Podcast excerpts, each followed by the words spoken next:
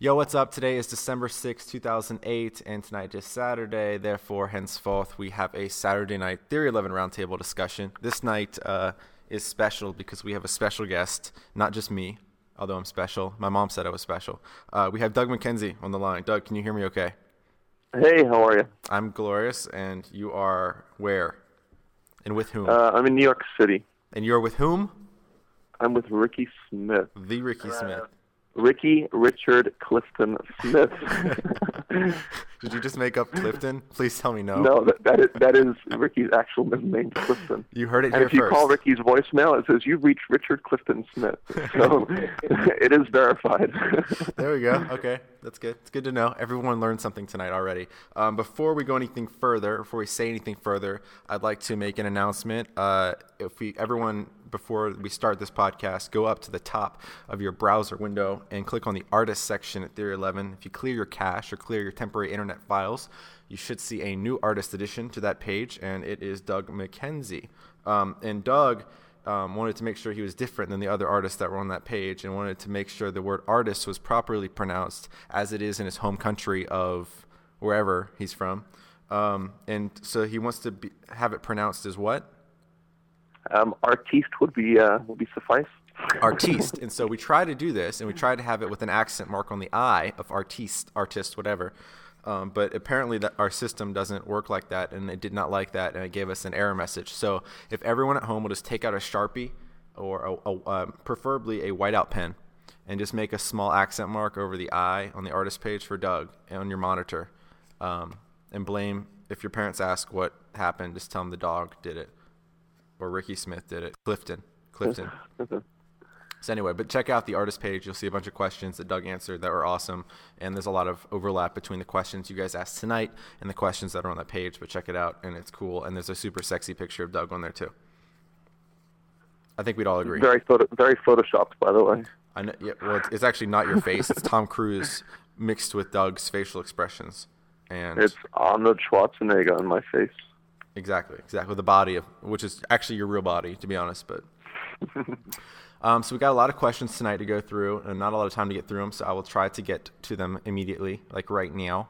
Um, the first question, uh, we're going to just get through as many as we can, comes from I wanna yo-yo. Uh, apparently, he likes to yo-yo. Um, I don't know where he's from, but his question is pretty straightforward. He says, "Who was your biggest inspiration on your path of magic? Who has inspired you the most to, from where you started to where you are today?"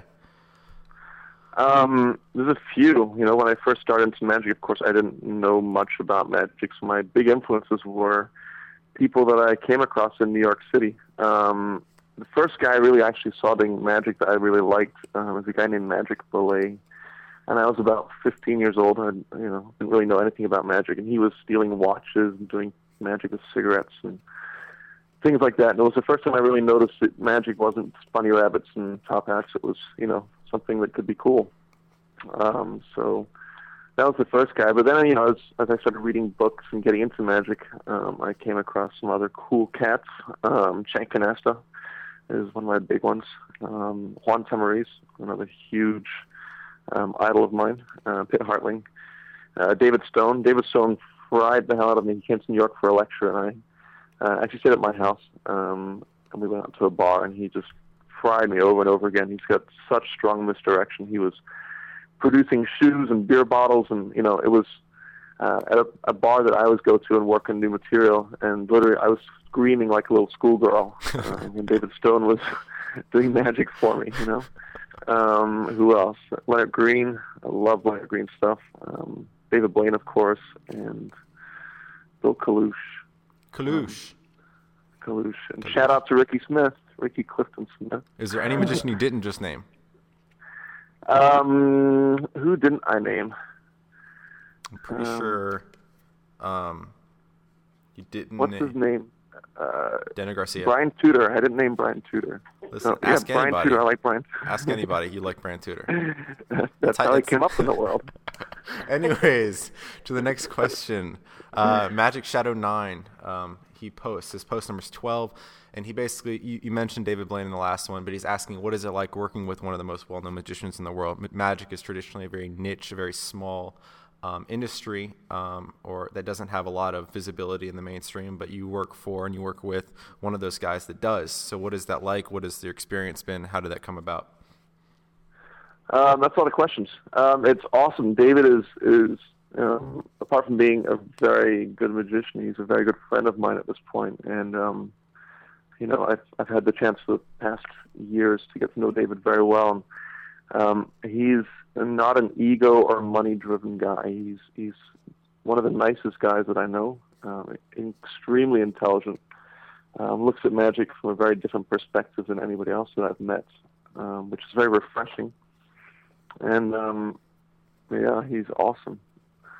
Um, he, you know, every time you show him something, he he has his own take on it, and is always full of ideas. Um, things that you know you wouldn't expect Expect the so, yeah, unexpected. Awesome. Um, a, a, different question along a different topic. This is the next one in the thread by Hijacked Magic, post number 13. Were you ever teased or made fun of in school for doing magic? And as a side note to that, tell them a little bit about your school history because you've been to school in about 19,000 countries.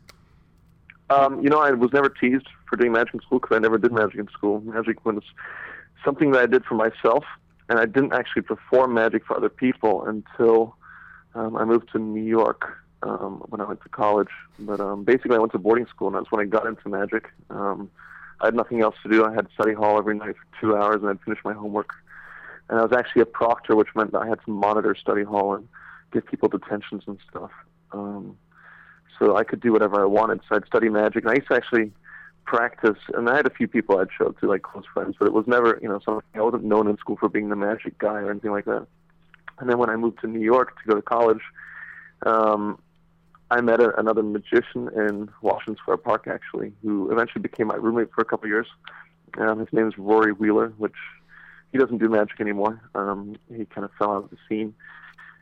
And I went out with Rory one night to a bar, and we were. I was 18, he was 20, I think. And of course, you know, you need ID to get into bars, but he did magic for the bouncer at the door. We walked right in, and then um, he studying magic for a group of people, made 50 bucks as his first tip. And he's like, why don't you do another table? Do a table over there, see what you can make. And of course, I didn't want to. I didn't really perform for people. And then um, a couple shots of underage tequila later, and uh, non-alcoholic tequila.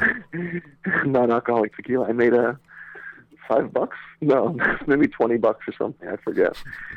Um, but no, I was never teased in school for it. It was it was something I did for myself. I just you were teased after locked school. myself. I was teased after school. Yeah. well, I lived in school. It was a boarding school. So um, I grew up in I grew up in Saudi Arabia, so everyone kind of went to boarding school after ninth grade because the American education system ended at ninth grade. So it was pretty much the norm to go to boarding school, and that was pretty boring. So um, it just kind of fell into place there. Um, interesting question on a totally different topic as well. This is about uh, creating magic, and you can relate this to you personally creating effects, or you might just want to go over the process of what you guys go through and collaborating on create creation for you know the specials and whatever else. He says, "What's your creative process when creating tricks? Do you sit around by yourself trying to think of things randomly? Do you get inspiration from people and things around that you see?"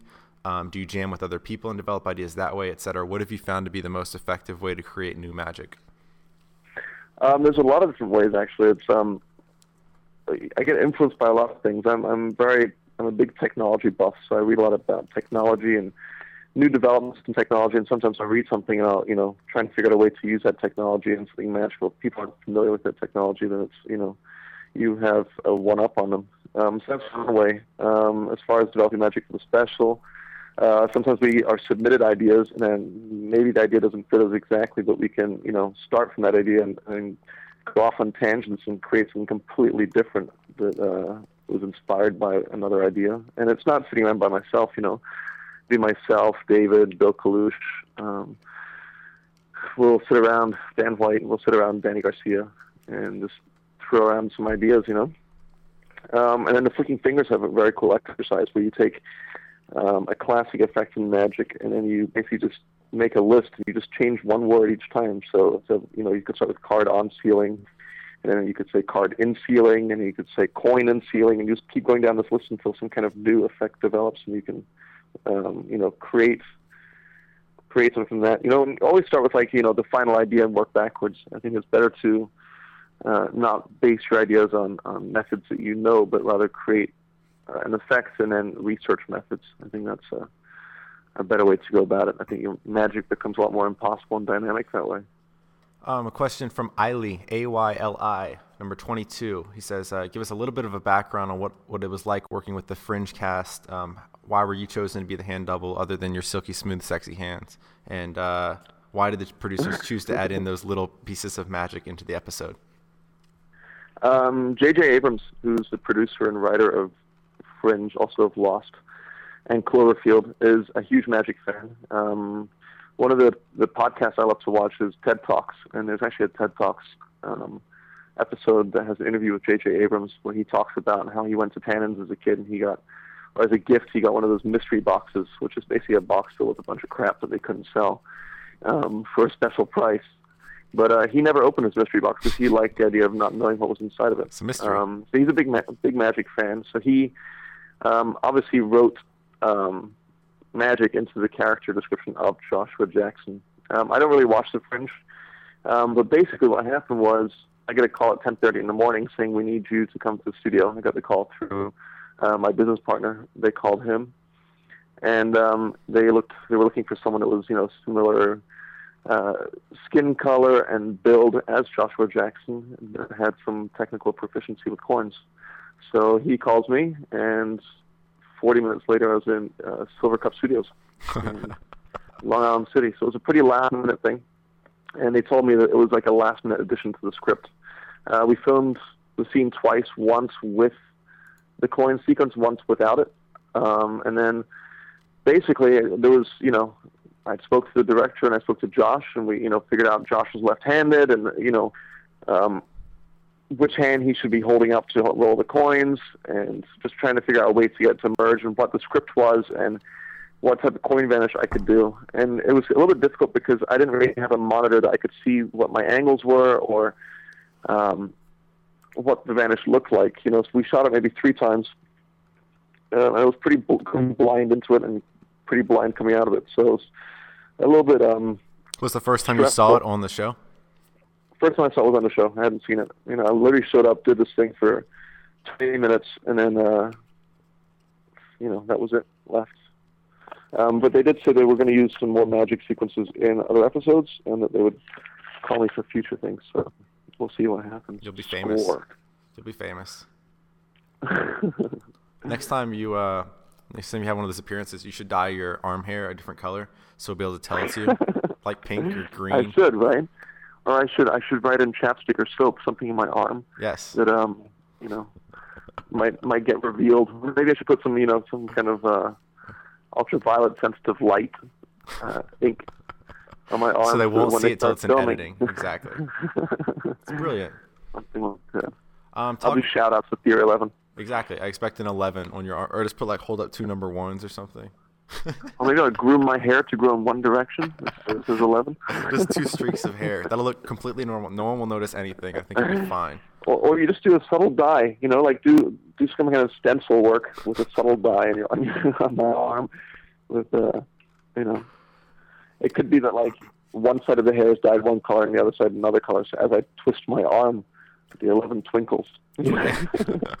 as it should, as it should. A question from magician magician DM. Question is post numbers forty one.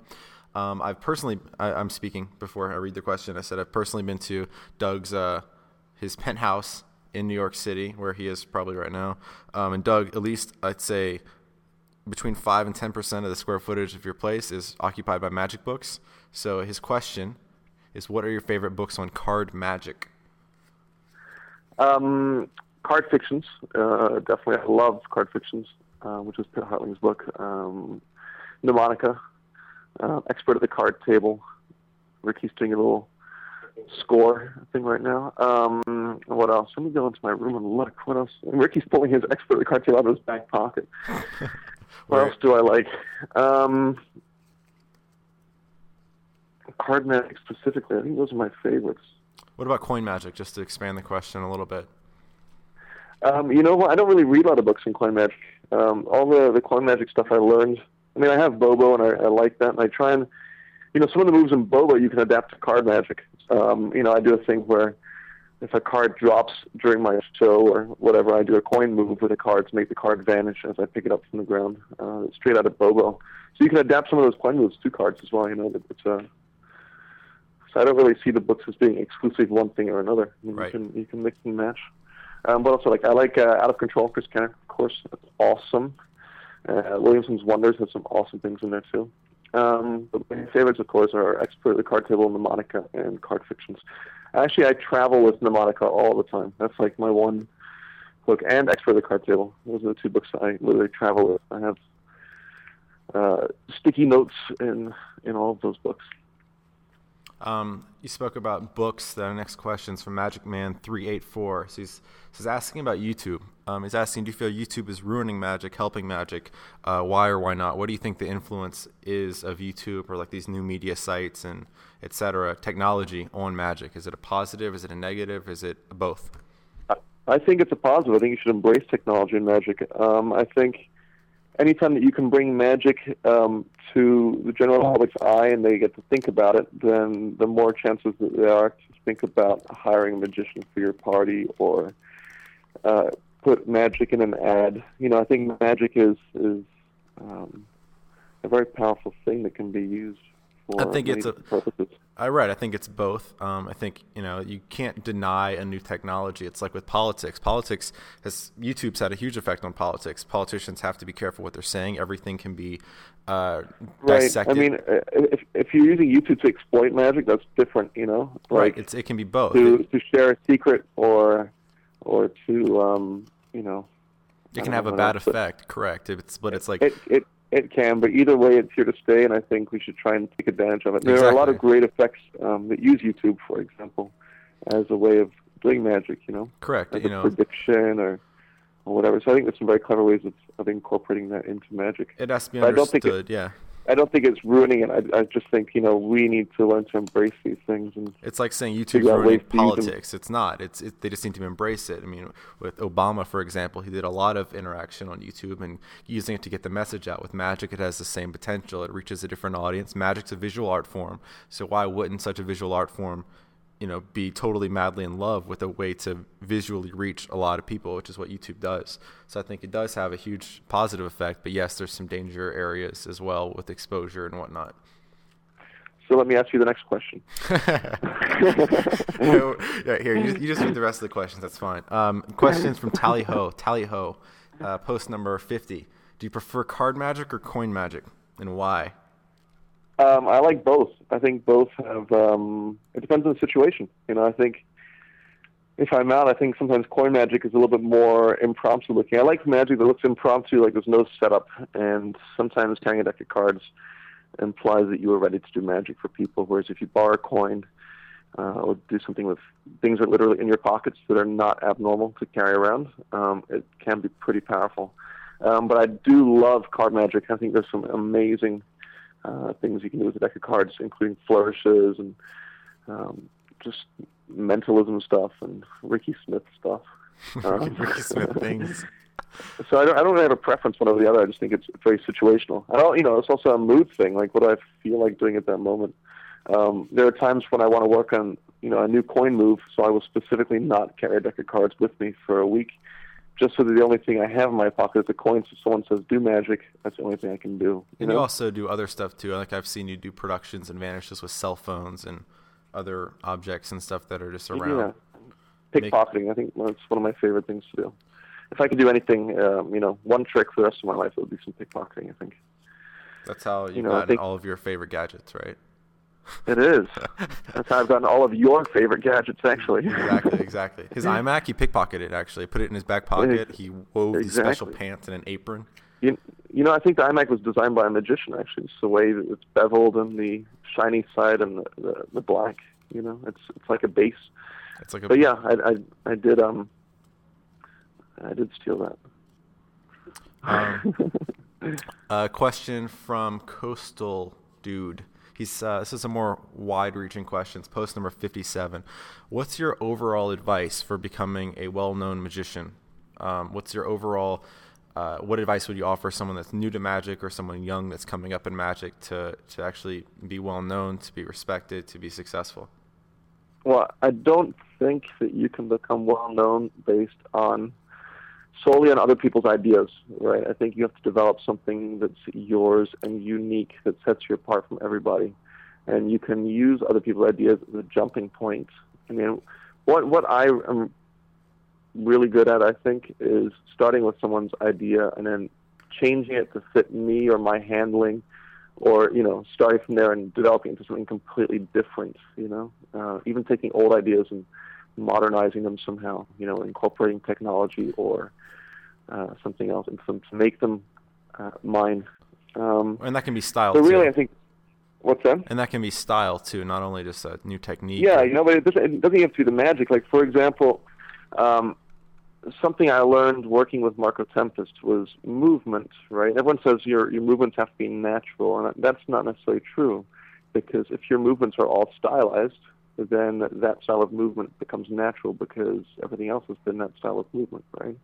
So it's all in, in comparison to what your movement is. And I, what I wanted to do is like with coin magic, if you just saw my hands, you could tell it was me by not necessarily the moves that I'm doing, but how my hands move, right? How you know, is the coin tossed casually between the hands? Is it placed very specifically? Kind of like Lennart Green. If you watch Lennart Green do magic with cards, you know it's Lennart just by how the cards are in his hands and how he grips them and the tension in his hands and whatnot. And so, you know, I mean, there's even very simple things like that that you can use to distinguish yourself from other people. Um, you know, it's not just the effects that you do; it's how you actually do them trying to get a few more questions in before we have to roll. Uh, this is from Squirrel, but it's no I. It's just S Q U question uh, exclamation so, point R R E L. Blind squirrel. Yes, squirrel. Um, yeah, it's a blind squirrel. Exactly. it's brilliant. Uh, no. Post number sixty-eight. He there was a separate Theory Eleven forum post about this. I think it was yesterday that I even chimed in on too. He's saying, "Do you uh, why do you believe some spectators perceive magic as a puzzle or a challenge? They simply try to work out how it's done and almost seem to miss the point of the magic or the entertainment value, uh, the appreciation thereof. What do you think causes that, and what do you think is the solution to that?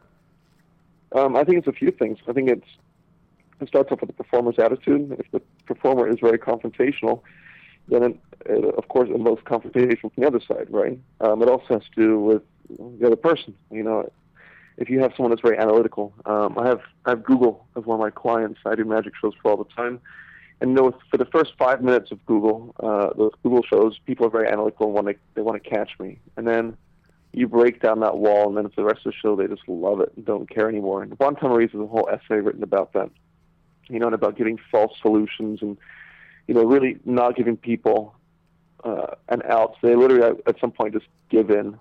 Uh, as far as it being a puzzle, um, it could also be a choice of your material. You know, like if you if you have a a trick that's you know, that's based on being a puzzle, it could be your presentation on the trick. You know, it, it could be a lot of things. I think I think there's a way to take anything and make it magical. You know, depending on the moment. Say something comes you know, you induce a challenge from somebody, then no matter what, and you're already prepared for the challenge, right? So no matter what you do, even if it is normally a puzzle, um, you know, it can be magical. You know, for Rubik's cube, for example. I mean, that's that's a puzzle that you can make into something magical. Um, Take uh, so one, it depends. It's a number of factors. Uh, one last question. Uh, we have time for This is on the last page of uh, the thread, and it's by Mitchell Staffage. Staffage. I, I don't. I can't pronounce his last name. I give up. I gave up on it like six months ago. Mitchell Stufage Staffage. Staffier, whatever. And he's saying, is there is there one particularly crazy, funny, or hilarious moment you have uh, from working with David or the crew or on the road, um, anything um, that comes to mind? A funny story. Um, there are lots. There's so any that are particularly mind, appropriate. yeah, I don't know which ones are appropriate, but um, I'm sure at some point there's going to be some outtakes from from David shows that we'll we'll publish somewhere, either on DVD or or somewhere. You know, David's not one to you know. David likes to have fun as well. He's you know, so there's a lot of a lot of things that were very funny. Um, I think you should stay tuned for those. Um, not not saying that they are actually coming out, but you know, there's just too many to, to even think of. I mean, there's Most of them are too vulgar or profane. right. Like Danny, when Danny when Danny broke his foot, that was really funny. that was really hilarious. No, no it was funny about that actually is we went we took Danny to the ER room in Texas and it was like um a very religious hospital and people literally like praying over his foot. And there are people there are people a lot more sick than Danny, but they had a vigil. These random people came up to us and had a vigil over Danny's foot. And you know, for me, it was it was kind of hard to keep a straight face. I, you know, I think religion's a personal thing, and people can do whatever they want for themselves. But to put it in someone else's face is a little bit or different. Foot, or and foot. for foot, for a broken foot. It wasn't like Danny was like screaming in pain. He was just chilling in, in, in a wheelchair, waiting to be seen. You know, and for like a family of four people to come over and like hold their hands over him like they're doing a coin bend or something, right, and to heal his foot uh, that was a little bit crazy, and you know, I did have to leave the the room at one point because um, it's just it was. Funny. And then there was uh, what do you call it? Gator boots. That was another funny story that we posted last week about. Oh, the, Gator boots was awesome. He was awesome. So check out that media section video. You know, I, I still I still talk to Gator boots. He calls me all the time. He has a cell phone. He's uh, yeah, he has a cell phone. He's from Philadelphia. No. They do have cell phones in Philadelphia. It's possible. Um, and do you have any questions for Ricky? Is is my last question to you? Do you have any questions for Ricky? Ricky, will you teach me that thing you did last night? Ricky, Ricky blew my mind. Ricky's awesome. He literally like he busts things out all the time that are mind blowing. I think I think I think Ricky needs to be a Theory 11 artiste. Like, just to one up me in the, artiste. You got to come up with another uh, pronunciation for artist first. That's the first step. I did artiste. That doesn't even make sense. I know, but just you know, add another two accents instead of one. Brilliant! It's revolutionary. It's a concept. Mm. Okay, that wraps things up. I think we gotta we gotta hit to export on this thing, so it'll be up in time for the end of this uh, contest. But thanks to Doug McKenzie and uh, thanks to Ricky Smith for his great, exciting uh, addition towards the end of this podcast. But hopefully we by, got through. By the way, Ricky's doing perfect table faro shuffles in front of me right now. I can hear them. I can feel them. I can feel them in my loins. Um, so we got through most of the questions. We got through 10 pages of them sporadically on and off. But of course, if you guys have additional questions, we'll try to get Doug to actually come on the Rick, forums and Rick, answer some more. Ricky just missed, sorry, Ricky just missed one card in his perfect faro. Fail, fail, fail. cool. All right, well, that's all we got for this week. Uh, guys, check in next week for next week's Saturday Night Contest, whatever it is. And uh, thanks again to Doug McKenzie. And uh, peace out. Doug, I love you. Peace out, Cub Scout. Exactly. All right, bye. Peace in the Middle East.